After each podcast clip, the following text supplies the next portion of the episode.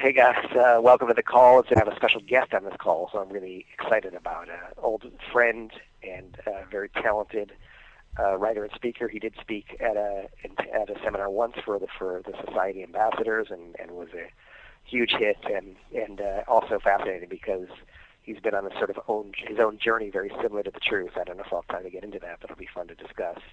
He's uh, uh, I think I first heard of him through the, the eye gazing parties he was doing in his book on the power of eye contact. I think it was might have been just done with a game or something around that time, and I thought, oh, that's interesting. That's in the same space as I remember working on eye contact, like avidly, really try to understand eye contact, to look at it, to work on what's my eye contact, and approaching what's my eye contact for physical escalation. So I remember, uh, you know, kind of hearing about that book around the time of the game. Uh, since then, he wrote The Education of Millionaires, uh, everything you won't learn in college about how to be successful. He uh, writes a lot for different magazines and publications. He did a very sort of uh, uh, controversial and hugely well received article on, on, on Tucker Max at, at Forbes. I remember kind of reading that and kind of brought his personal life into it as well as uh, being a game, uh, someone who had kind of read the game. And most importantly, we're here to talk about his newest book. And, and as a writer myself, I can always uh, relate to the amount of blood, sweat, and tears that goes into writing a new book. And this one's fantastic on a different subject. He did it with with Bryan Franklin, who uh, is uh, you know really one of the great uh, coaches to some of the most successful uh, CEOs and, and business strategy and leadership. So we're going to talk this week about abundance in the new year, about uh, you know both the inner game of abundance and the outer game of abundance, how you can get wealth inside and outside, which is sort of a small teaser, in a way, of the society intensive that we have coming up this summer on abundance. So without any further ado, I want to introduce a talent and friend, Michael Ellsberg. Hey Neil, thank you so much for having me here. I'm I'm really excited, and um, it's really an honor for me uh, because before we even knew each other, you know, I've been a writer for for two decades or so, and before we even knew each other, you were uh, one of my writing heroes, and um, so it's an honor to be uh, interviewed by you. And also, um, I just so enjoyed uh, speaking to the society a few years ago. So, everyone out there, uh, I'm really excited to be sharing with you as well. Awesome, man. And and so so so we'll dive right in. I'm going to focus on the stuff in your new book because I know that's what you're most passionate about. It also relates to this sort of New Year call that that everyone else is doing. But I'll just start off with this. When you talk about wealth and true wealth in your book or in your life, what do you mean by that? Right. So when most people think of wealth, they think of money. Um, but the problem with that definition is twofold. Um, one, um, you know, for my last book, The Education Millionaires, I, I interviewed about um, five or 10 self made billionaires and 50 self made millionaires. I, I've talked to lots and lots of wealthy people. And if you've been around those people, you know that, that um, money does not necessarily equate to happiness.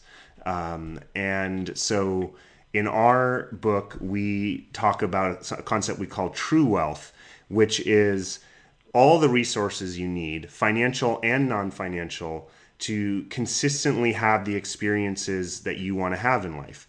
So, you know, a lot a lot of people we when we ask them, well, why do you want to have money? They say, well, I want to be I want to feel free or I want to feel happy in my life or I want to feel safe and secure. And those are really good reasons. The problem is money doesn't necessarily guarantee that you're going to feel those things. Um, it helps for sure. I'm not going to say it doesn't help, but actually the experiences you most want in life including happiness and security and freedom, but also love and power uh, and feeling powerful, feeling attractive, um, feeling creative, feeling on purpose. Those are actually experiences that require a lot of different resources, not just money, uh, including your social capital, your network, your skills, your human capital, this whole range of, of resources and abundance that you need to actually feel wealthy and not just have a lot of numbers in your bank account. But don't get me wrong, we also talk about how to increase numbers in your bank account. We just have a much fuller definition of what wealth actually is. And we have a plan of how to get that uh, into your life. I heard uh, somebody speak recently, and and this is somewhat one of my thoughts for your thoughts because it really is one of my philosophies with a society when I when we go on these great adventure trips and things, which is that there is a Harvard professor, and he said, you know, money can't buy happiness, but money can buy experiences, and experiences uh, lead to happiness. Uh, absolutely, yeah. Well, if if you think, okay, if you think, so let's say somebody wants money because they want to buy a Ferrari or they want to have a nice house. Well, why do they really want a Ferrari or a nice house? ultimately it's going to go down to some feeling or experience. They want the Ferrari because they want to feel powerful or attractive, or they want to attract, you know, attractive women into their life. Well, why do they want that? It always comes down to some feeling. Um, and ultimately, um, like that professor said, you know, money can help you in your quest for those feelings, but actually, it, it can't buy it directly. Like you here's an example. You can buy a very fancy meal at a restaurant and you can buy the experience of having a fancy meal but you actually can't buy the relationship with the person that you're having the meal with. You actually have to you have to create that. And most of the things that we value in life we actually have to create. Now some of the things we need to use to create it require money. So for example to build an amazing social life you often have to travel you have to you know go out to dinner with people go out to bars entertainment. So it does require money. We're not denying that. But the bulk of what's required is actually your own skill set your own skill at how to build relationships your own skill at how to be a good friend. And um, those those skills are actually much more important than the money that you have in your bank account. You know, I'm pretty open about the fact that even though I, I don't I write these books you know, about uh, business. I, I don't have like ridiculous amounts of money in my bank account. So, okay, so you might ask, okay, well, why are you writing these investment and business books? Is because if you look at my lifestyle, dollar for dollar, on the money that I earn and the money I have in my bank account, I will I will go toe to toe, dollar for dollar, to any billionaire, any you know trillionaire, whatever, because I know how to create the experiences I want. I know how to create the experiences I want socially, sexually, romantically, creatively, spiritually, emotionally, intellectually. And those are, that's a skill set that you can actually invest in. Uh, and we, you know, we talk about exactly how to invest in that in our book. So, so let's, uh, and I want to, so, and by the way, I can vouch for Michael's lifestyle. He's got a pretty awesome lifestyle. You would definitely want to be a fly on the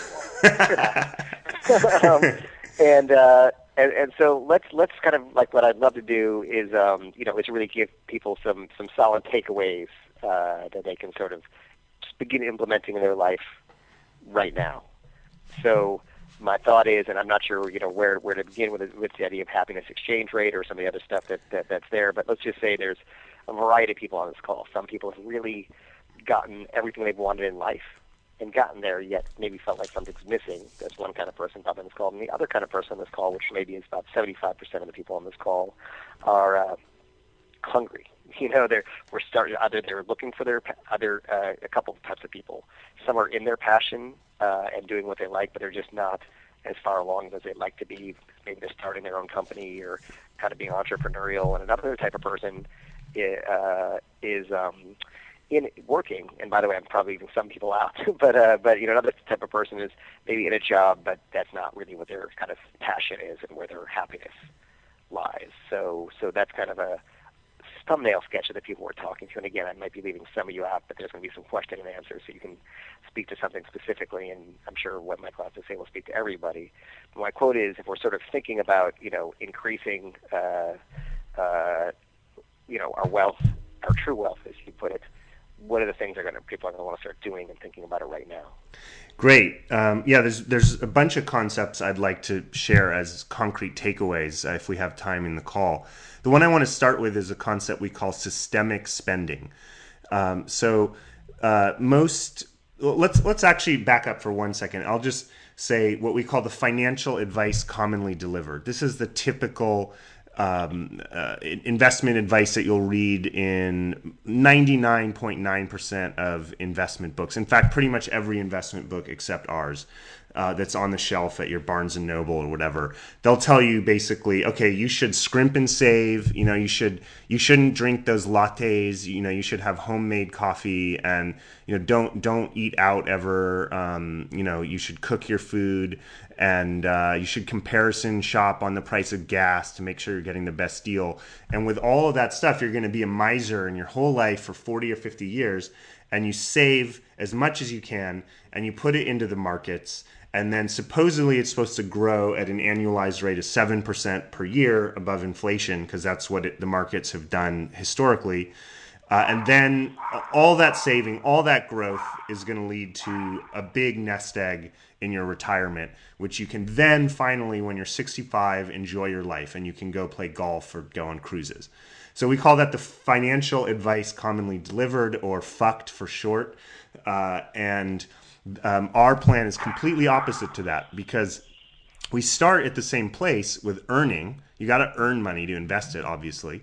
Um, but then instead of scrimping and saving, we go straight to spending. And you could say, well, how could a, an investment plan um, start with spending, aren't you going to lose all your money that this, way? This is going to be a very popular book, I can tell. Yeah, exactly. our, our, our, sub, our, our sub, yeah, our subtitle is "Spending Now to Increase Your True Wealth Forever." So, how could a wealth book start with spending? How are you going to get wealthy? You know, spending money on you know flat screen TVs or or trips to Tahiti or whatever it is. Well, we don't just advocate typical American consumerist spending. What we advocate is something we call systemic spending. And what that means is for everything you spend money on, you look at how does that impact every other area of your life besides the area you're spending money on. So if you break it down, most people have you know several areas of their life that we that they really care about. Um, most people care about health, you know, which includes um, nutrition and fitness. Most people care about relationships, which includes um, love and romance, sex, and your community of your friends and family. Most people obviously care about money, which includes your income, your net worth, your career. Most people care about um, some cultural activities like art, travel, um, your home environment. Um, most people care about having some kind of purpose, leaving a legacy, contributing to others, having some kind of spirituality. Um, and most people want to uh, give value to other people and contribute. So that that's creativity and your influence. Um, so these are the areas. So our recommendation with systemic spending is every time you're going to contemplate a purchase, uh, think about how it impacts all the other areas of your life. So, for example, uh, a um, you know the, the typical investment plan would say that eating out um, you know, going out to dinners is is a waste of money. That's that's consumerism. You should not do that. You should sit at home and cook ramen, and that's how you're going to save money.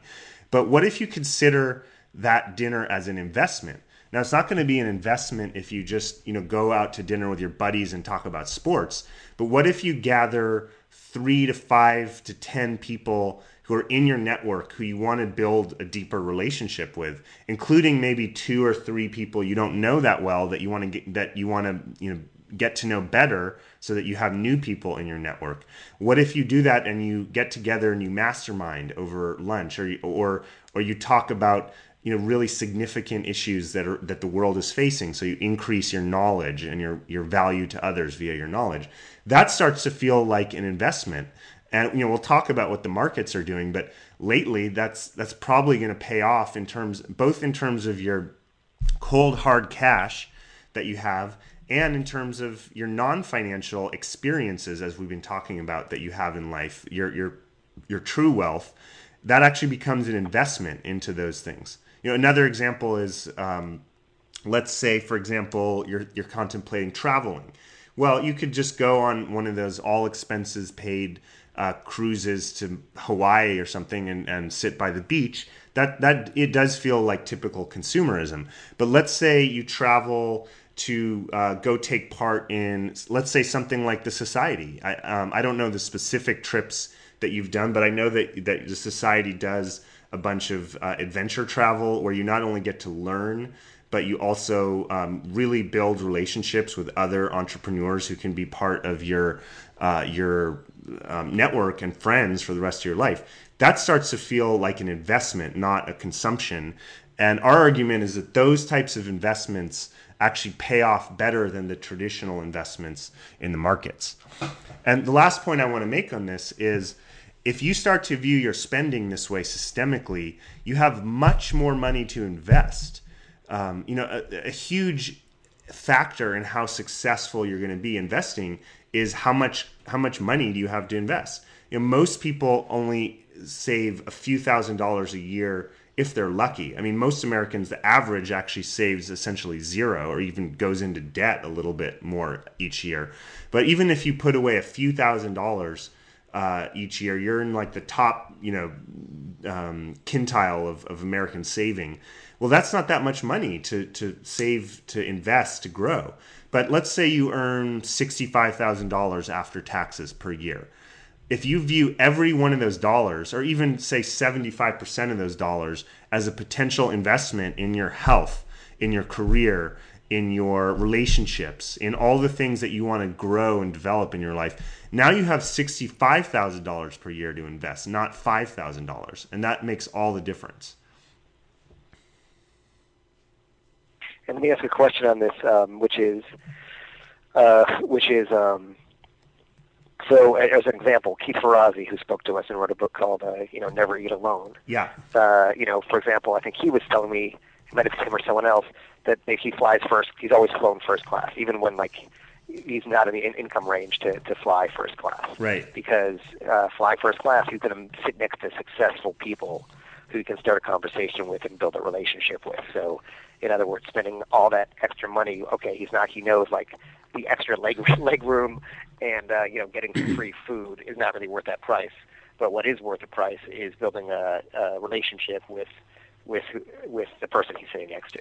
Yeah, and, so and to an example of what you're talking about. Yeah, and to generalize that point, I've found personally that the the the more you go into environments where there's some requirement to be there so you know you have to you have to pass some screens or you have to invest a significant amount of money or it's just not not everybody off the street can come. The more likely you're going to meet people who um, are like you who are investing in themselves. I mean you always want to be around people. You know there's that famous jim rohn uh, quote that you are the average of the five people you spend the most time with.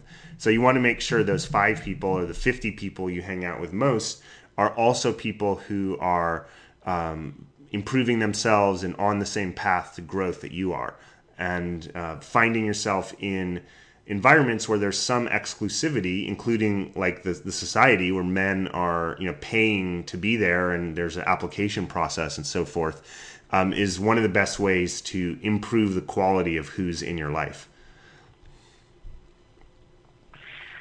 Uh, great. Uh, so um, awesome. So so so I like that idea. I like I mean I think I think it's an interesting idea. So now, what are the criteria? I mean, under that philosophy, you could kind of rationalize spending on anything.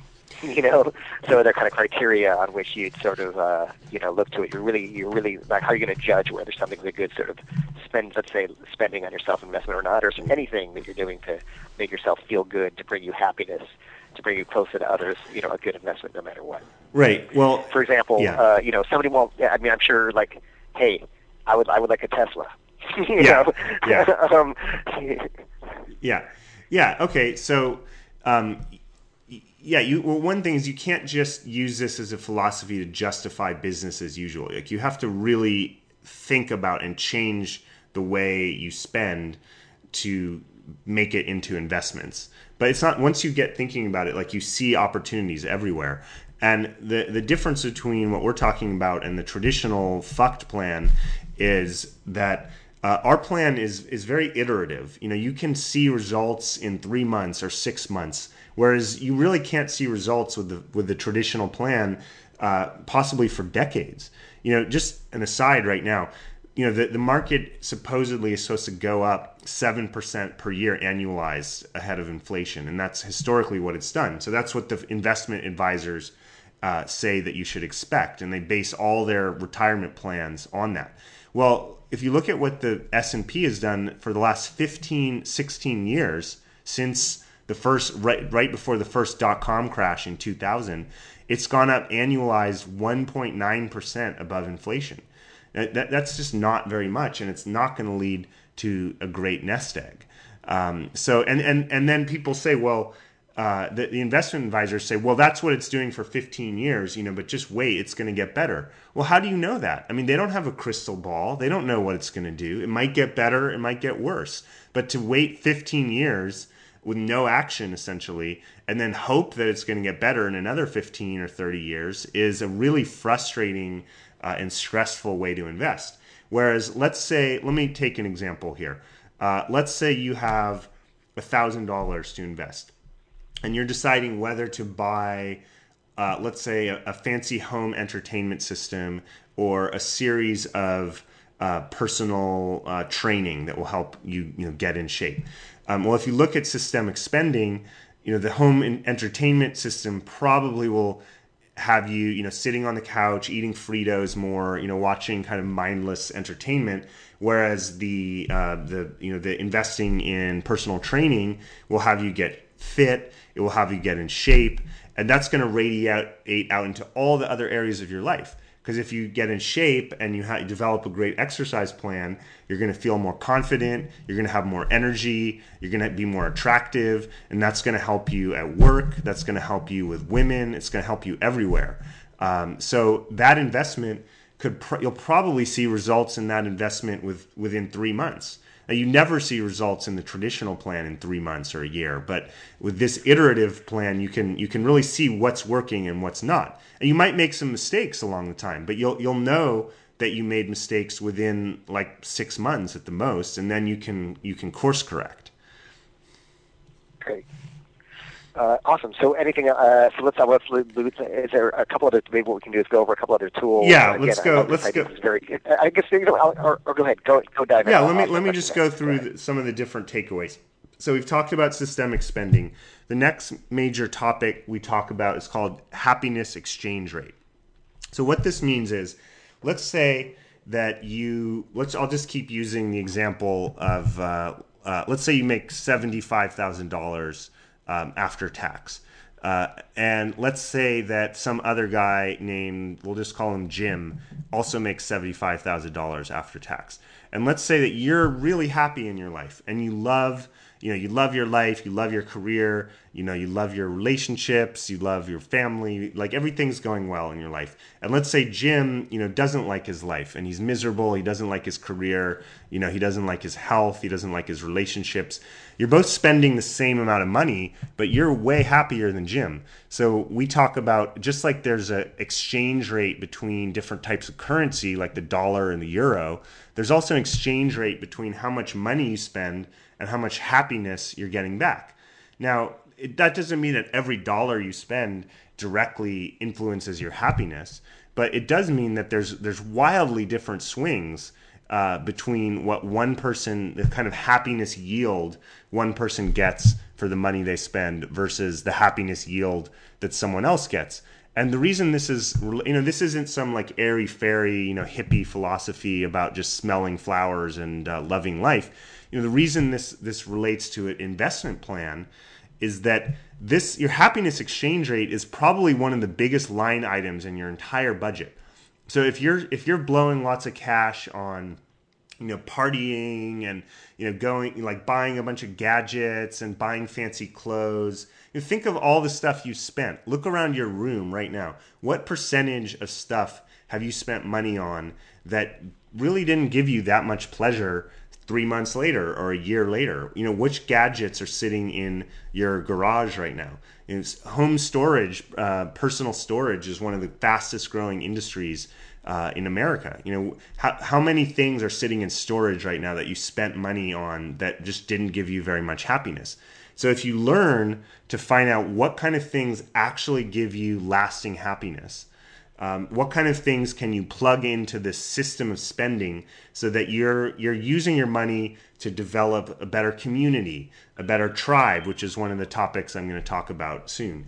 uh, better relationships, better confidence and self-esteem. Those are, oh, uh, you know, better creativity, um, you know, really mastering an art form that gives you pleasure over decades.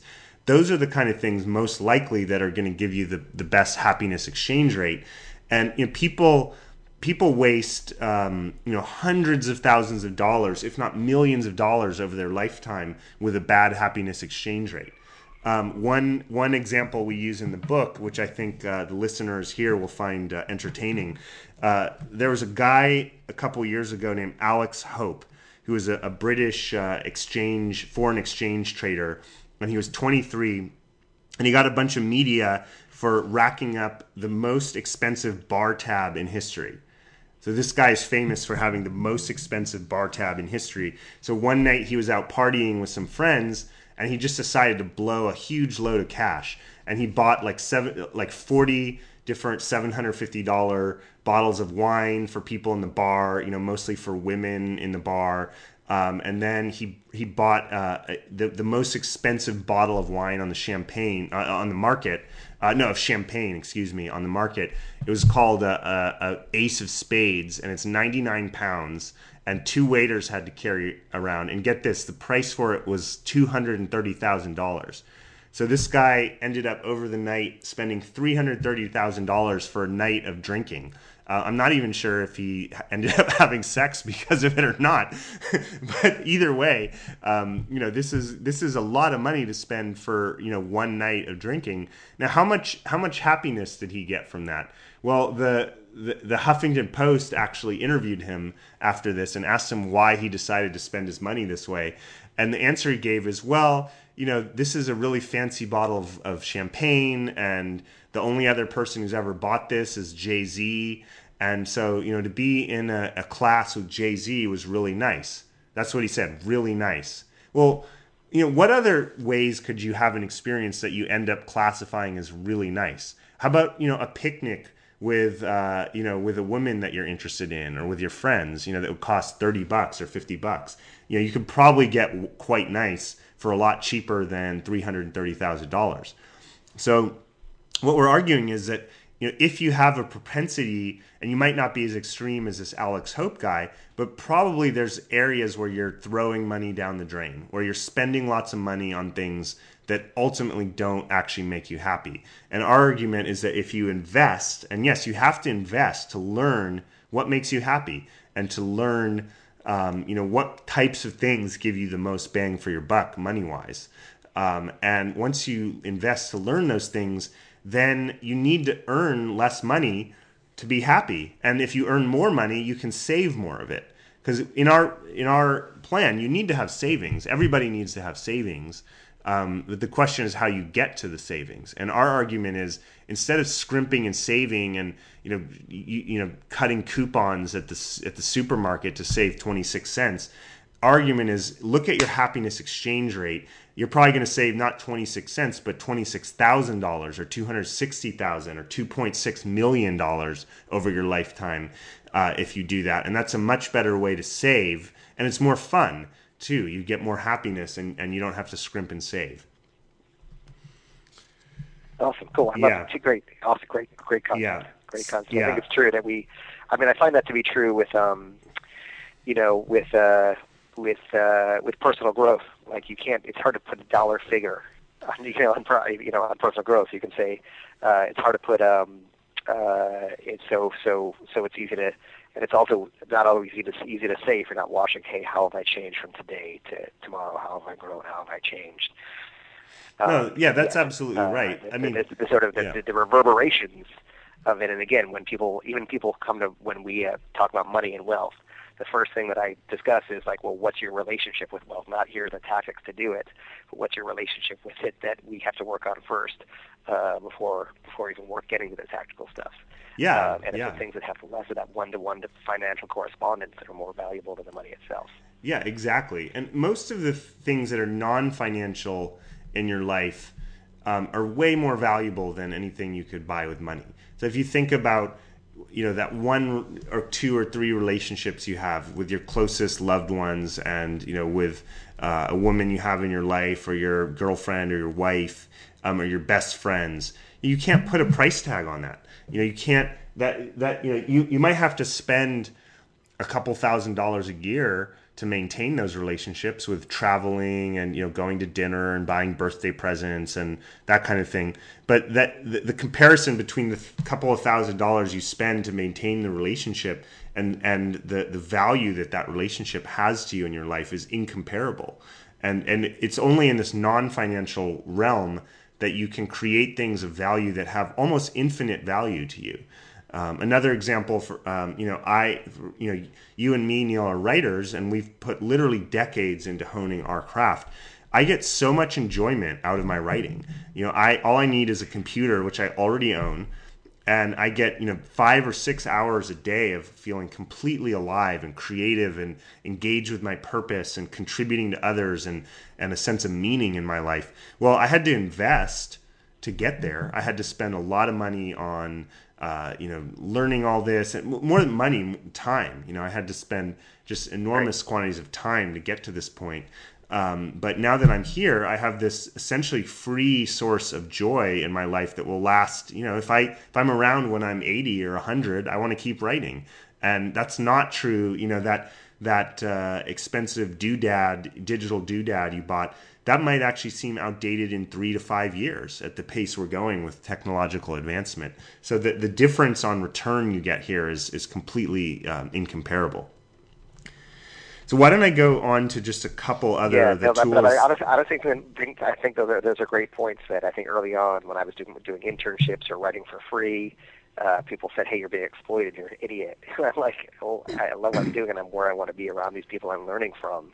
And it's freaking you know awesome. And uh, and and uh, but I think it's hard. I think I love what you're saying. I think it's hard for people. It is not like I do this right now and I press this lever and I get a reward that comes out. Right. That's easy to understand. But it's hard to say like, okay, I do this for nothing, or I spend money to do this. Right. And then like you know, in a few years later, I get not just this reward, but all these other amazing things. I get a lifestyle, you know, I get happiness, I get a new social circle, I get a you know higher pay and higher amount, you know, I get money, I get all these things. Um, when it's not such a one-to-one correspondence and it's instantaneous, it's harder to understand, and that's why I think it really takes people with a certain kind of vision who can make that investment themselves that you're talking about. Yeah, absolutely. I mean, you got to pay your dues, and the earlier you start paying your dues in some field that you care about, uh, the better. You know, the the the kind and, of. I would challenge, and just just kind of, and I'm going off what you're saying here. The expression of pay your dues still expects is, is still an idea. Well, there's an expectation. I'm still pulling a lever. I'm going to get this paid back. I right. Think, I think it's uh, is you know, is there a sense of paying? Because even when I was paying my dues, I can think, oh, those are my paying my dues days. But those are kind of my happiest days when I was like starving and I couldn't afford, you know, food, and but I spend save up all my money to go to a movie and I'd like eat some popcorn that someone left on the seat next to me like like you know like yeah. I definitely wasn't happy or miserable I mean I definitely wasn't miserable those times. I'm like I'm seeing an awesome movie and fucking chowing down some leftover popcorn I'm not getting sick. Yeah. um, but but like those those are those are some of my happiest moments in my life. Yeah I mean one of the things that we all want is a, is a sense of adventure. And you know you can you could you know buy prepackaged adventures and go bungee jumping or go on some um, you know, eco tour in Costa Rica, and, and that, that might be fun. But actually, the greatest adventures in life um, usually require the least amount of money. They're the ones where you you know you you show up in some foreign city and you literally don't know where you're going to sleep that night and you have to you know you have to like seduce somebody or you know make a new friend you know in the next 6 hours to before so you have a bed to sleep on or you know or what you were talking about a career um, where there's a, a, development over time. You can look back and say, yeah, there was this time when I was a starving artist, and now I'm successful. Um, and just to loop back to one of the points you were making um, just recently, that um, one of the litmus tests about what type of skill to invest in is you know what's going to happen if you get really really good at this skill um, so let's take um, learning an art form like writing or music or public speaking um, or uh, versus you know playing video games, for example. Now, I don't want to not if people enjoy playing video games to blow off some steam after work or whatever. I'm not trying to knock that, but you know, there's people who spend five or six hours a day playing video games. And what would happen if they invested that in, say, becoming a better writer or musician or something like or dancer? Well, okay, let's let's make the comparison. You know, if you get really, really, really, really good at video games, you know, maybe you'll like win some you know video game contests or something in 10 years but you know probably not that much is going to come from it but if you pay your dues and if you put the, the 10,000 hours in to get really good in art form you may not become famous but so many other things will come into your life. You know you'll you'll probably be able to make money in some way from from that either performing or teaching. Um, you'll you know your social status will go up. Um, you're, you know, obviously you're going to be more attractive to the opposite sex. Um, you know, anyone who's any guy who's an artist is attractive to the opposite sex. Any guy who's a great video game player is not usually. Um, so uh, just on account of those things. So look at what hap- what happens if you get really really. Poopity Pie may be an exception there. Yeah, Poopity I mean, there's of course, may- yeah, up up up uh, upended that. yeah, I mean, there- there's Yeah, I hear what exceptions. you're you know, there's exceptions. There's there's poker players who you know get a lot of action, but you know most most probably you know there's just huge differences in the social payoff of the kind of things that you Yep. can invest your time in. Um, so now I want to now talk about probably the most important skill in terms of your financial success, uh, and that's what we call investing to increase your value to others. Um, so think about the ways that you might invest to, to make more money in your life. Usually, when you hear the word investing, you think about putting it in the markets, which, as we said, have done essentially nothing for the last 15 years.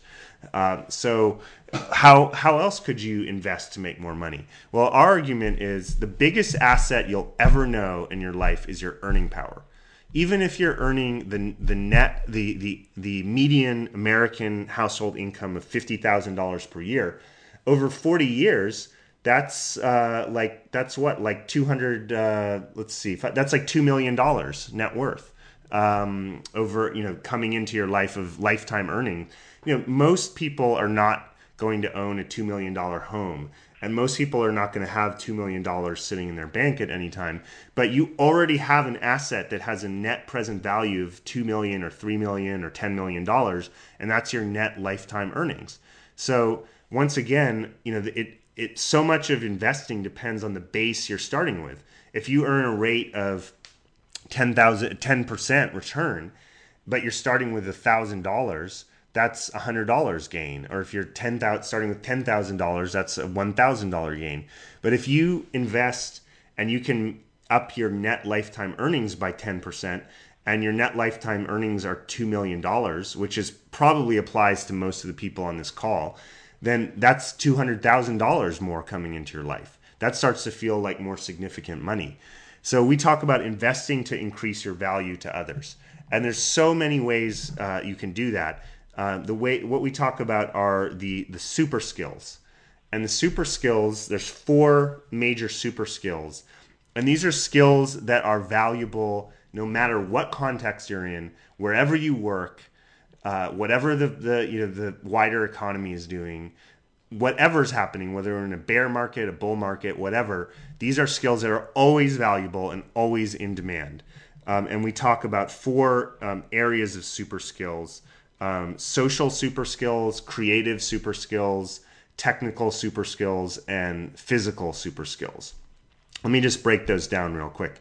Probably the, the, the quickest way to see a bump up in So, and, and I want to ask you for, for clarification. That, so basically, if these are always in demand, it's sort of like whatever's going on in the economy, you know, unless we're in the midst of something, you know, Is- unprecedented, Right. Or whatever is going on, kind of trend-wise. If you have one of the one or more of these four skills, there's always going how there's always going to be a place for you in the market. Exactly. So uh, let me. That's exactly right. And the, the four skill. These are four skill areas, and then there's lots of sub skills you could learn.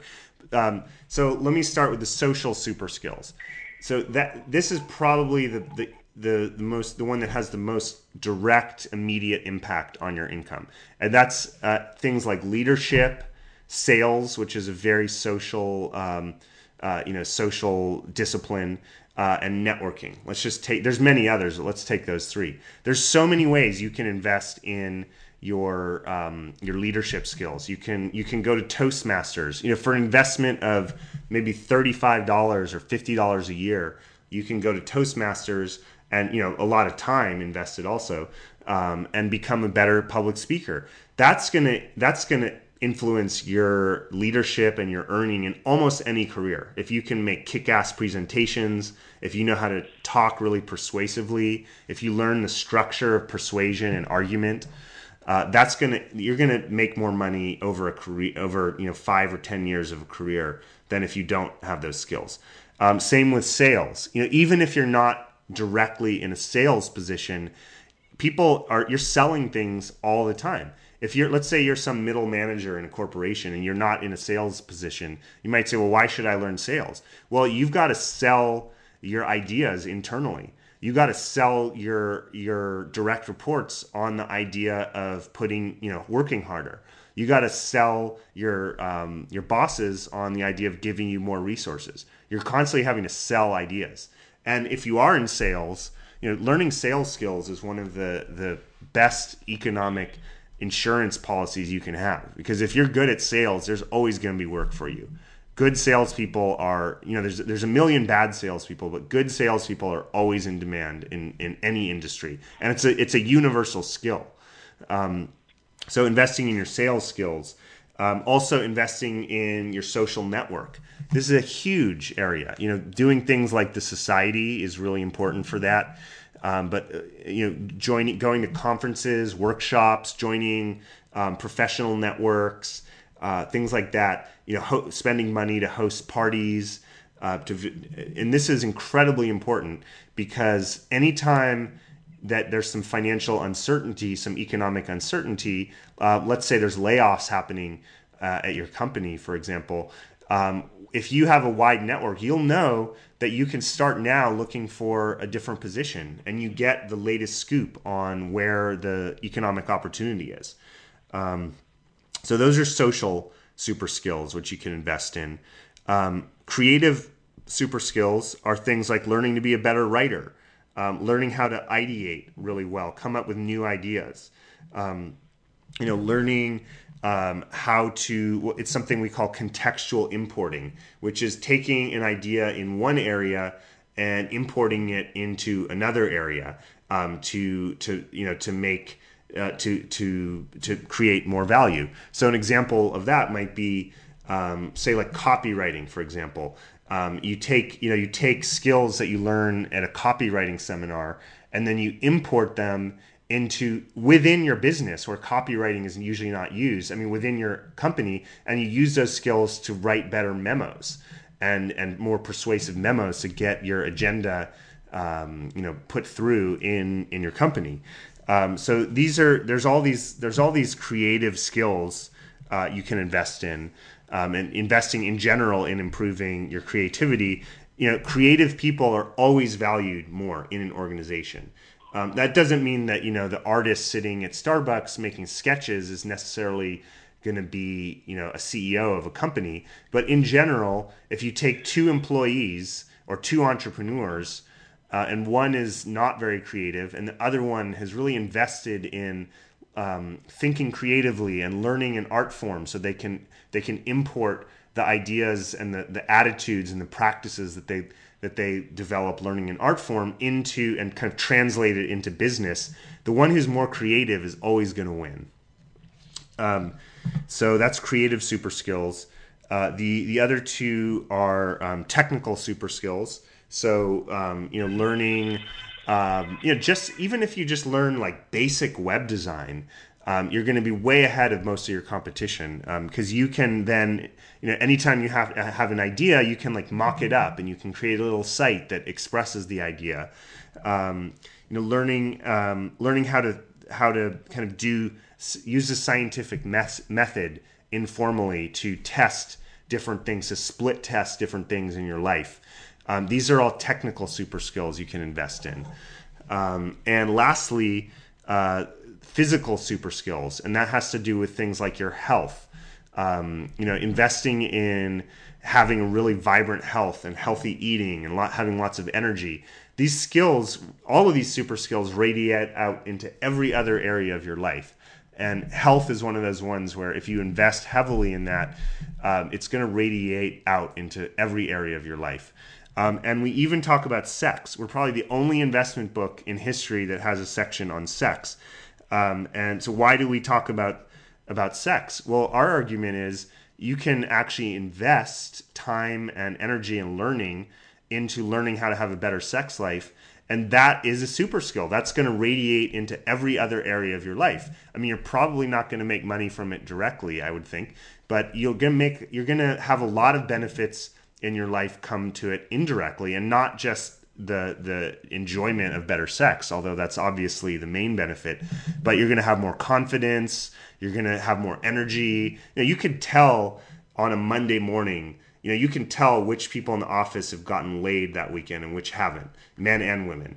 And so it's there's just like an extra pep in your step if you're having an amazing sex life um, so even investing in that um, is is going to radiate out into every area of your life um, so these are the super skills that all fall under the heading of how to increase your value to others and if you invest in all these things and kind of combine them all together into a system of your life that has all these different areas working together to create excellence in your life, your earnings are going to go up.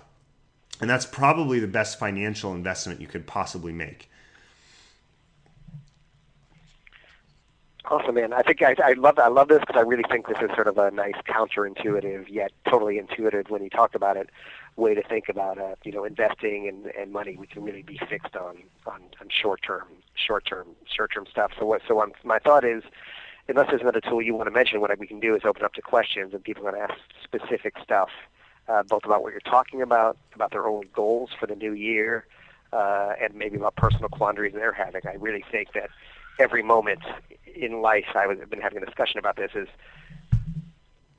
you're given a clean slate in life.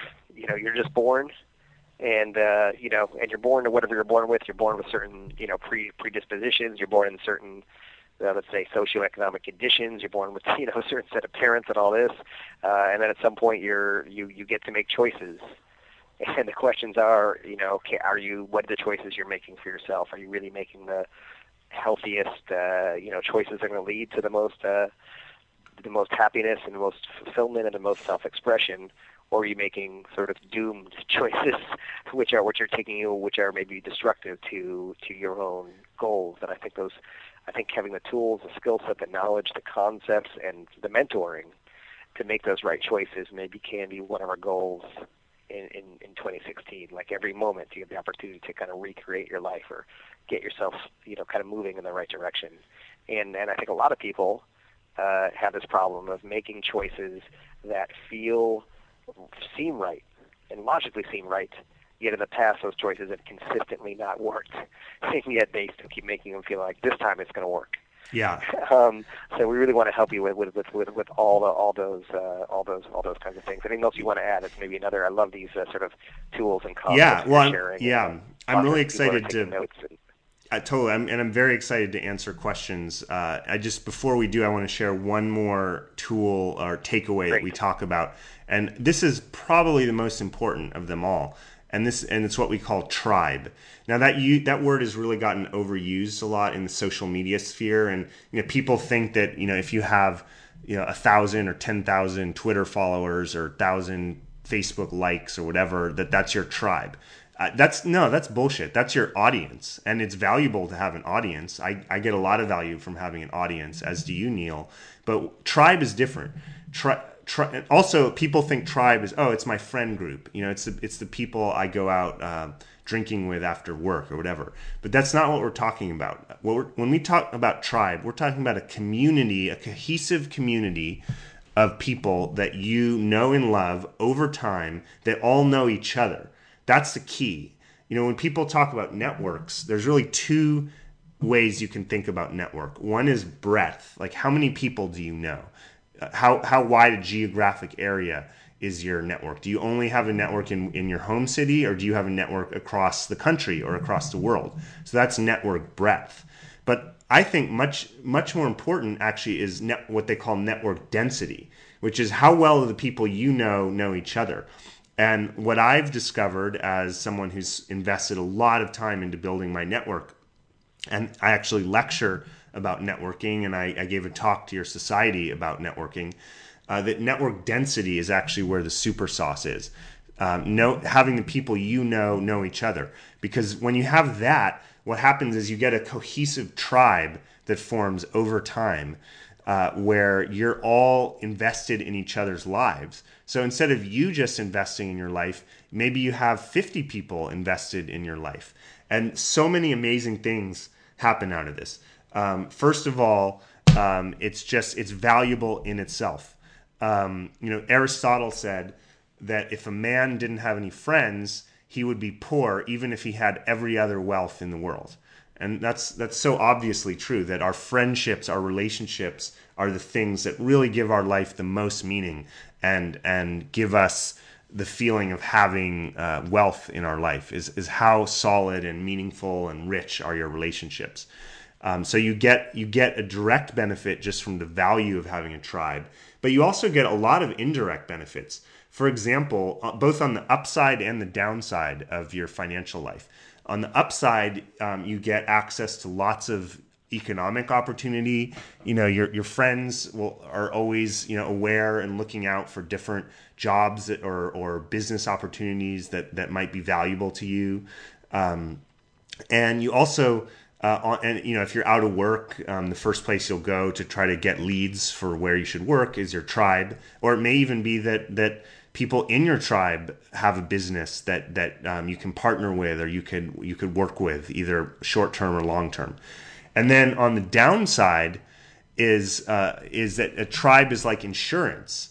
It's you know it, before we had the nuclear family system and before we had 401ks and iras and um, things like that most people their insurance was their community. You know if their house burned down their community helped them build it up. If they were out of work they went and lived with their extended family. And you know that model has pretty much passed, and we're not arguing that you should you know rely on your parents or your brother or sister or something for your financial security, but we do argue that you should build out a tribe so that if there are economic shocks to you or to the wider economy, you have people who are there and who've got your back. Um, one of the measures we talk about um, for true wealth is how many couches can you sleep on for how long?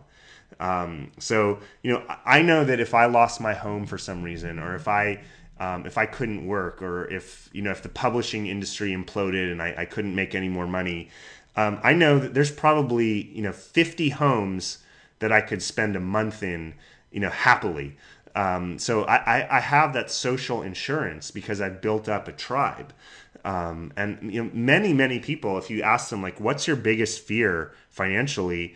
They say, well, it's being homeless. You know, think of how many people lost their homes in the, in the housing crash um, that was happened only like a decade ago.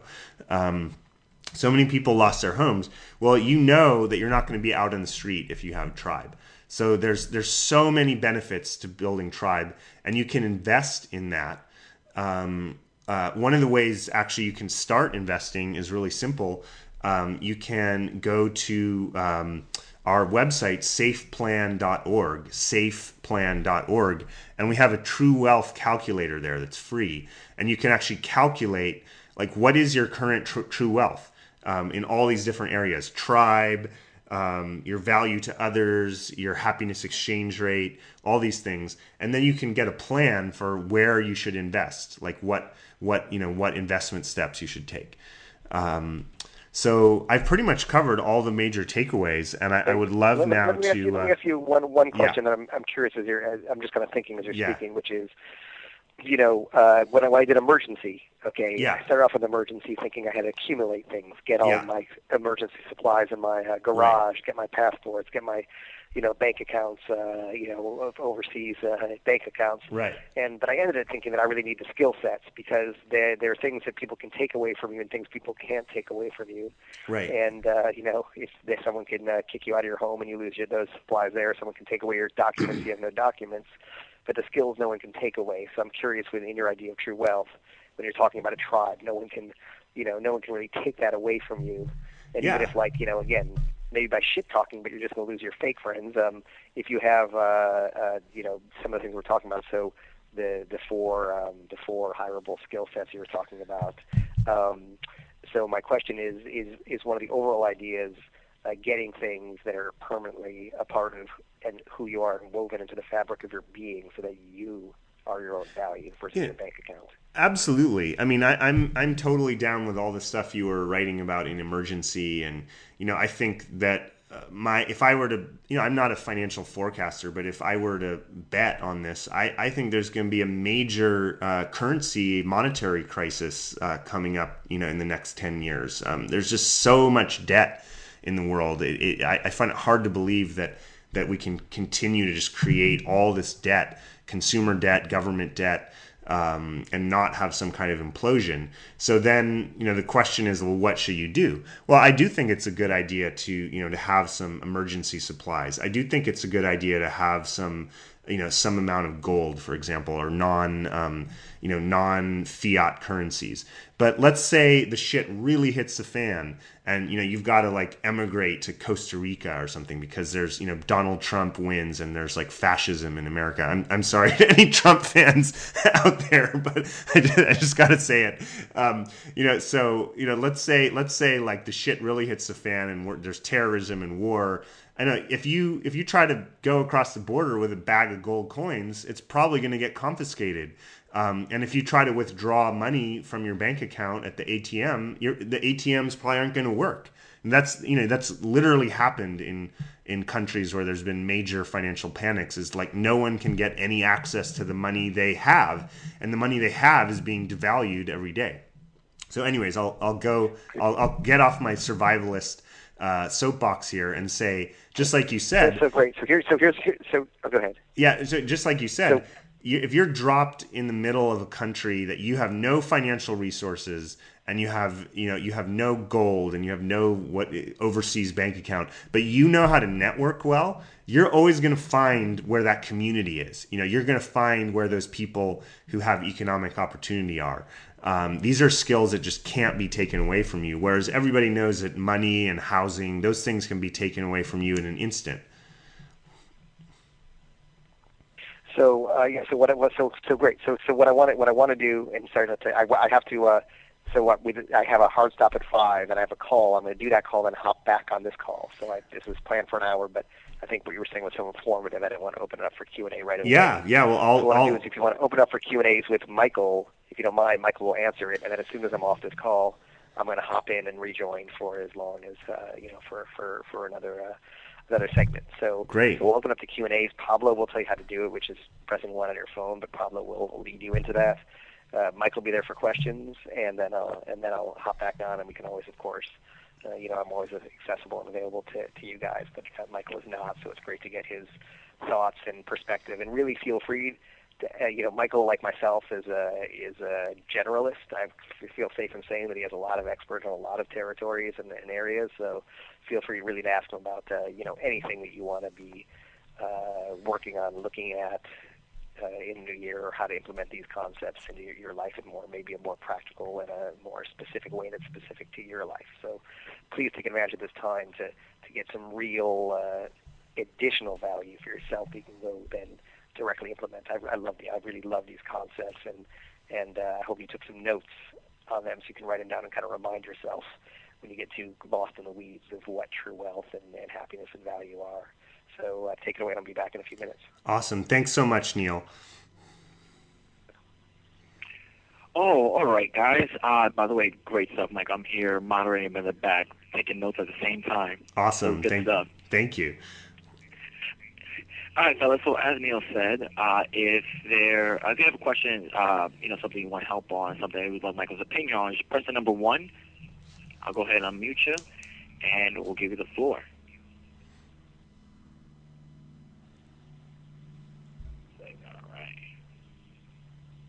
while people are asking their questions, I'm just gonna say, um, the, I, my piece, people say, well, what's the best investment you can possibly make, uh, given you know your your book? And I say, well, you know what the best investment is? Spend eighteen dollars and go buy my book. You can get it on Amazon for eighteen dollars hardcover now. You can get it for like twelve dollars um, Kindle. It's called The Last Safe Investment. It's by me, Michael Ellsberg and my co-author Bryan Franklin. And um, I think that's the place to start. Um, and you know, it's probably going to be the best eighteen dollar investment you ever make, if I do say so myself. Fantastic, great recommendation. Uh, let's see here.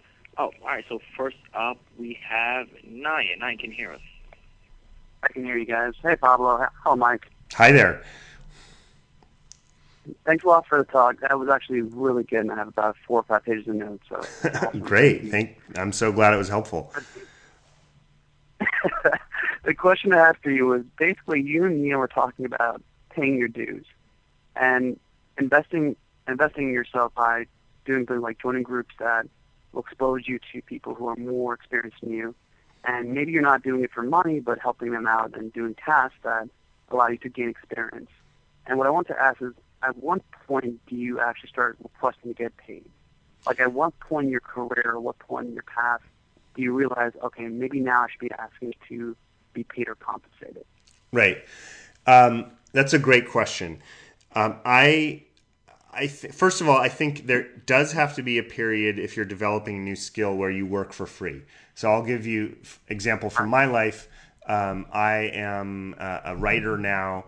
Um, I started out as an editor, also book manuscript editor, um, and I just wanted to get any experience I could. So I found entrepreneurs, and I was learning copywriting.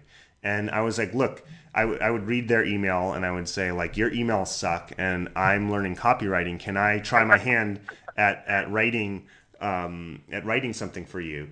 And then I would do it, and they'd be like, whoa, this is way better than what we had. Yeah, thanks. Let me use this. And this again, these are people in my tribe, so that's again an example of why tribe is so important. So I was doing this, I was doing this, I was getting experience. One of the things you get paid for um, when you write for free or work for free is you get resume notches. So I've written somewhere around uh, 100,000 words for Forbes.com. Um, Neil mentioned one of the articles I wrote about Tucker Max. Uh, I never got paid a penny for that. Uh, but it's been very helpful to say, hey, I've written these things for Forbes.com. Check it out. Like there's a credibility there. So when you when you're starting out, you got to work for free to get credibility, to get experience, to get a portfolio of uh, work that you've done, and then there's going to become a certain point where you you got you know you're very popular when you work for free. you want to increase your popularity, right. and, you know, offer to work for free. right. Um, but then at a certain point, you start to feel resentful at it. So when should you change? Well, there's a concept that I wrote about on Forbes actually called um, finding your happy price. Um, if you Google my name E L L S B E R G and the word ha- and the phrase happy price, you'll find this article. And a lot of people have told me this is the best article they've ever read on pricing. And the concept is this you should always charge the least amount for which you're happy to do that given piece of work. So when you're starting out, like when I started writing for Forbes, I was just excited just to, to write for Forbes. That was exciting to me. So my happy price was zero. I was happy to do it for free. But at a certain point, I got really tired of writing for free. And, you know, now like my happy price to write a book is like like hundred thousand dollars. You know, that's I've gotten one hundred twenty five for a book. I've gotten two hundred thousand dollars. You know, I, if someone said, "Well, I want you to write a book and here's fifty thousand dollars or seventy five, I'd probably say no thanks. Um, so you always you always want to check in and see what's the least amount because you want to give the person a deal. You don't want to like try to jack up the price on them. You want to know what's the least that I'm going to be not just willing, not just kind of resentfully going along with it, but actually happy and excited to do this work. So in my case, you know, it was for free for a while.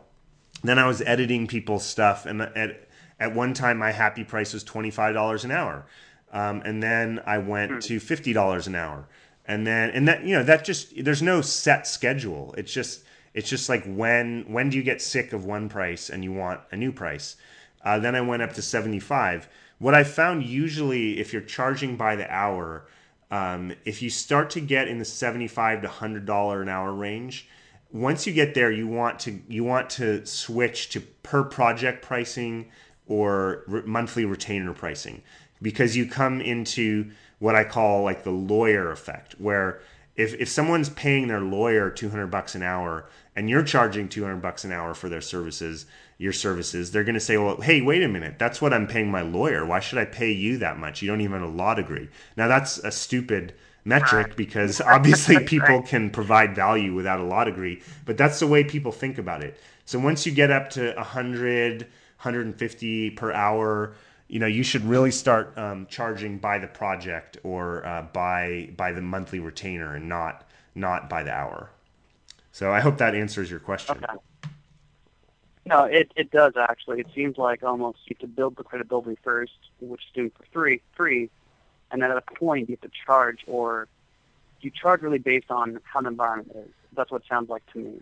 Yeah. You know that you're good, and people know that you're good too. Well, including your own mental environment. Like, how desperate are you for this work? Eh, when you're starting out, you might be desperate, and I don't believe in like fronting and like you know charging a lot to show that you you know to show that you're worth it. I just believe in charging the happy price. What's what would I be? What's what's the amount I would really be happy to do this, and what's the lowest amount on that that I'd be happy to do this work for? Gotcha. That actually helps a lot, Michael. And I, I have one more question for you. The Tucker Max article, what's that called? Um, it's called. Um, let's see, what is it? I, uh, it's, I think it's called Tucker Tucker uh, Max Tucker Max gives up the game.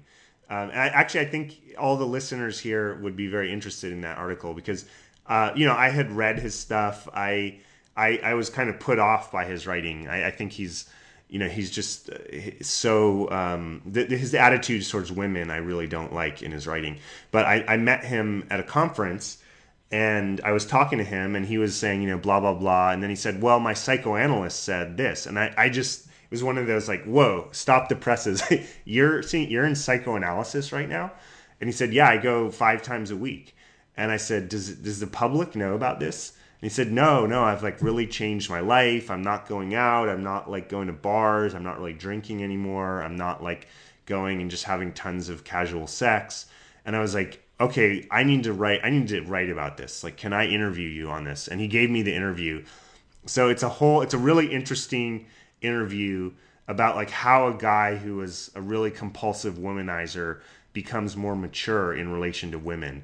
And I know that a lot of the guys who have read the game and you know a lot of you guys who are on the call probably have gone through some version of this yourself. You know what I see is like a lot of guys who started uh, the game when they were in their 20s now they're in the 30s and it, it, it, you know the, when you're in your 30s you often want a more meaningful relationship you don't just want to have like some endless stream of casual meaningless sex um, and so you kind of think about deeper things um, so that article is a good one to read if if that describes you at all Okay. And it's, yeah, it's just an interesting article because you really caught somebody at their transformation, and uh, and yeah, it's, a, it's an interesting article. I recommend. Yeah, Back yeah, call, thank you. way, guys. Okay, cool. As, as promised. Awesome, cool. Let's do a couple more. Thanks a lot, Mike. Happy New Year. yeah Happy thank you Year. Happy New Year. Yes. All right, awesome. All right, and so next up we have Jay. Okay, Jay can you hear us all right. Hi, Mike and you. hi there How are you? Good, good. So, I think I had good, good successful year in 2015. I, I just wrote, wrote down my goals and how I can improve my uh, life in all aspects, like health, wealth, and relationships. Um, one of my major concern is that I think I'm reasonably good in my wealth section, but I really want to improve, like uh, take total control in wealth department. And one other question is, it's um, I want to be how how can I be a good public speaker? Um, I Mhm. think I can.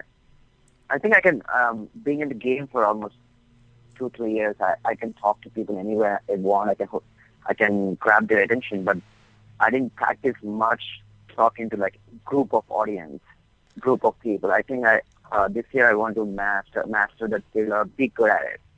Mhm. So I looked up at Toastmasters. I one of my friends had. I live in New York City, by the way, and he Mhm. said like uh, he did he did not have any good experience here in New York City.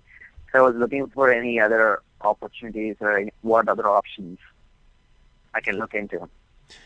Yeah. So um, the, the main way to get better at public speaking is to is to prac- do it a lot because the main problem with public speaking is that people are scared of it. And if you're scared up there, if, if the audience can tell that you're nervous, they instantly lose interest in you because they're like, okay, if this guy's nervous, why should I listen to him? Like he doesn't even believe in himself. Why should I believe in him? So the main thing is you've got to get experience in front of audiences.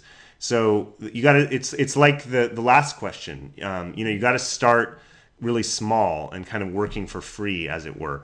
So find, um, you know, if you can just think of all the different groups that you're a part of, and if you can find some way to give a short talk to any group you're a part of, like maybe at work, maybe there's uh, you could give some kind of lunchtime talk, either on a topic relevant to work or on some interest that you want to share. Um, that might be interesting to people at work, or if you're a part of a community group or a church group or some kind of spiritual group, or if you're a part of any of the you know the society groups um, or any kind of lair or anything like that. You just want to get a chance, even if you're just talking to five people. I mean, shit, you could even host a dinner party at your house and um, you know have five of your friends or ten of your friends there and and plan to give a 10 or 15 minute talk um, it's called exposure therapy you want to expose yourself to the thing you're afraid of again and again and again until you're not scared of it anymore um, and and you'll get better. And like I said, public speaking is a great super skill. If you're good at public speaking, you're going to f- find ways to excel at your work, no matter what career you're in, and and create more value for other people. Okay. So it should be like I should choose specific topics which I'm good at and start working on it, giving uh, presentations with five people and 10 people and slowly increasing and getting better each day. Yeah, like what are some what are some uh, areas that Yeah. you know more about than the average person? I I think I I I work as a computer engineer. I'm I I've experienced like two three years on computer networking and routers, switches, uh, storage boxes, and and how I used to sell storage boxes sometimes to customers, and what what ex- exactly goes behind behind uh, behind these boxes and and the replication, how we move things from one place to other place, one city to uh, other cities, and how we migrate, replicate, and make sure we have um, 99% redundancy of any data, any in, info, any um, very important information of uh, of the corporate world, Yeah. just normal data. Okay, so um, I have a story in the book uh, about a guy who named Raj um, who wanted to get better at. Um, he wanted to become a data scientist, and he was a computer guy like you are, but he didn't. He didn't have a specific focus on data science. So what he did is he cre- He was in Atlanta, and he created the Atlanta meetup for data science. Even though he wasn't a data science, he figured, well, I don't have to be a data scientist to organize meetings of data scientists. So this this grew and grew, and he became like a networker among data scientists. And he had experts talking at the meetups. But then eventually he learned, he taught himself, and then he started talking at the meetups. And then he got a job at an amazing uh, uh, company as the chief data scientist, like within a year. So um, meetup.com is a great resource. Um, what you can do, I Yeah, talked I about, yeah, yeah. I talked about contextual importing. So let's say you are, you know, you have this computer expertise. Well, you may not be able to give a talk at a meeting of computer people because maybe they have exactly the same skills you do and they you know they you wouldn't be seen in their eyes as like a special expert but if you go to a, get in touch with a meetup of let's say um, young entrepreneurs for example they probably do want access to your technical information and you probably do know way more than they do so you can import your skills into this different context and create more value that's an example of t- contextual importing that i talk about Okay. great thank you Thank you. Yeah, and more. Yeah. and my other question was how to improve my wealth. Uh, I'm sorry, I missed that word. How to improve which what? Uh, my my wealth in in my life, like know, like I think I have good savings right now, but if I if I lose my job for three three four months, if I don't have a job, then I'll be in um, tight spot. So I don't want to come across that situation and have more savings in my in my bank account. So I was thinking how to improve my wealth through any passive income or any other ways. Um, yeah, I'm I'm not a huge fan of passive income. I think that it's more of a marketing myth than a reality. I'm not saying that nobody uh, creates passive income, but um, usually it's more like a, a kind of marketing tool to get people to buy, you know, programs and things, rather than like a reality that people actually consistently bring into their lives. Um, Yeah, Uh, Mi- Michael and I know a lot of. Uh, I'm just going to take this question quickly because I want to move on. We have a bunch of callers lined up, and I know I definitely have to be off at 5:30 for my next call, which Yeah. is, um, uh, you know, uh, so two things about it. True, I always say this, and with their money game program, I talk about the uh, the myth of passive income, which is, I know the people who who teach passive income, and I know the people who sort of like claim to have a passive income, uh, and the truth is, they do have an income that just rolls in, but the thing is that they also they also do work hard on it. They just love what they're doing. So you know, and and over time things change so quickly. If you pay no attention to it, it, it starts changing. So yeah, uh, you know, it is it, there there are ways to have sort of a to, to sort of be your own boss. Um, but uh, but a lot of the passive income or the whole idea or the meaning of the word passive is sort of even Tim Ferriss, who I say this all the time, who wrote the Four Hour Work Week. That guy works really hard, really hard, but he doesn't spend more than four hours in stuff that he doesn't really enjoy and isn't passionate about. yeah, Um, so, uh, so, um, so what I do want to say is, it looks like the question is coming out of fear. It's a fear-based question. Well, if I have this money, but if I lose it, what do I do? And I think making decisions out of fear is probably not in keeping with the talk that, Michael just gave, uh, which is, oh, what do I do if this happens? My thought is, if you want to set yourself up, uh, then have having then pay attention to this call. And I think your question is a good example of you reverted to your thinking uh, to your old school thinking versus the new school thinking that Michael is giving you, which is if you want to invest, then make don't think how do I get this passive income? What's the, my last safe investment? Invest in yourself. You know, you're doing society, and, and and that's a great thing. And what are these? all You know, you're working in your social social skill set. That's a great thing. And work on some of these other skill sets because that's going to give you the safety, not the money in the bank is going to go away. so so so that's my thought on that. Uh, make make have an active life instead of a passive income. How about that? All right, let's Yeah. do a couple more calls. Okay, great. All right, so the next up, let's see who we got here. Uh, Ryan, Ryan, uh, can you hear us? Yes, sir. Can you hear me? Hey, what's happening, man? Cool. Hey, hey, Neil. Hey, Michael. Thank you so much for this. This is awesome. Um, you know, Michael, I'm just thinking about having this conversation with my wife and kind of anticipating some, some differences of opinion when it comes to prioritization for like the systemic spending and Mhm. happiness exchange. hmm Um, just wondering if you have any advice on how to approach that or kind of establish some objective criteria for that discussion. What? Yeah, sure. What, what do you think the difference in opinion might be, just so I can really tailor it to what you need? Well, in a way, I just think that we're kind of at different life stages. She's been a stay-at-home mom for the past few years. She'll be going back to work in probably a year or two, and I'm I'm in this very kind of pretty heavy growth mindset. I've had some kind of life changes over the past few years, and um, you know, I have a small business and stuff. So I don't know. I could I could just see a, um, some potential conflicts between like making decisions that are more lifestyle driven versus like long term investments in, in growth and stuff like that. Yeah.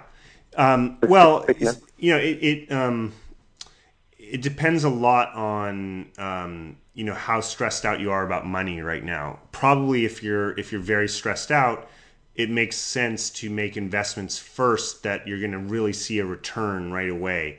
Um, so that might be um, investing in you know more skills for yourself as an entrepreneur, or better skills for your wife as she uh, enters the workforce again, um, or networking to have more opportunities. Those are the kind of things that can bring in more money right away. And again, uh, you know the, the, returns you can get on that are just so much better than what the markets have been doing recently, even in terms of cold hard cash. Um, but then, you know, then you want to think about um, when you're when you're feeling a little less stressed about money. You want to think about okay, how can we improve our life in a way that gives us more happiness um, for less money. Um, so I'll give you an example that many couples face, and I'm, I'm, in no way implying that this is true in your case. But you know, a lot of couples have, uh, you know, very um, they're they're fighting or they're having arguments or they're they're not communicating well, and they're like, well, you know, th- you know, therapy that's that's 150 dollars a week. That's that's almost 600. That's 600 dollars a month or um, $7,200 a year. That's a lot of money. Well, if you think about it, think of how unhappy people are when they're fighting with their significant other. Um, you know that basically when you're fighting with your significant other, almost all happiness drains out of your life, and you're basically miserable no, no matter how much money you have. Um, so that seventy two hundred dollars on therapy, um, that could actually make a huge difference um, in your happiness. Uh, and then you have to spend less money on you know going shopping to feel better or you know so, so much of the money that gets spent is actually like retail therapy to kind of make up for the fact that people are feeling shitty in their jobs or their love life or whatever so again i'm not implying you know that necessarily that would be a good investment for you because i don't know your particular circumstance right. but but in general that kind of thing can be a really powerful uh, investment in um, in your happiness let's kind of wrap things up with a couple of quick thoughts. And thank you, and I hope this this this uh, this helps. I'm, ex- I'm excited. Uh, I think we should do another call with Michael about uh, about uh, game stuff and lifestyle stuff because I think I think it would be really interesting. Maybe uh, I'd, I'd be happy talk to talk about that stuff. yeah, I've been fun, on really uh, fun for us to talk about it. I've been on quite a journey, um, so I would I would love to do that. Good. So maybe maybe we'll uh, maybe we'll uh, we'll do that. We'll do that for sure. Um, so just to kind of wrap things up, and thank you to everyone who contributed, and for those whose questions didn't get asked. Uh, uh, um, don't worry, I'm here. You've got your mentors. There, there's uh, and hopefully something here answered your question. So, first of all, Michael's book is the last safe investment. If you click on the email that we gave to you and the hyperlink under his book title, you can go straight to Amazon and get it, or even better, if you, I'm sure it's at Barnes and Noble and uh, some of the retailers, because it's on Penguin supported in a bookstore, that's always even uh, better for an author and better for the author's business. But for sure, get it on Amazon, get it for presents for people. Uh, you know what Michael said here is obviously just the just the just the tip tip of the iceberg in this book. It's really nicely illustrated with a lot, a lot of sort of graphics and thoughts. And Bryan Franklin is a is a is a is a genius uh, too. Uh, so I really recommend it. The Last Safe Investment. Uh, spending now to increase your true wealth forever sounds like a good value proposition to me. Uh, so if you want to thank him for being on this call, that's a cool thing you can do for him and for yourself. Um, and uh, and other than that, you know, we're starting a new year, and it's really time. And I, I'm happy to hear the progress that people have made, both on the inside of their of uh, themselves and the outside of their lives. And let's continue growing, improving, and supporting each other together. Anything you want to say in closing? Well, I just want to thank you so much for having me. Um, it really means a lot to me. I thought we had a great discussion, um, and um, the questions were great. And I also just want to remind listeners that um, there's a ton of free resources on our site, which is safeplan.org, S A F E plan.org, including a, tr- a free True Wealth calculator. So check those out in addition to the book. And um, thank you all so much for, for being on here. And thank you, Neil.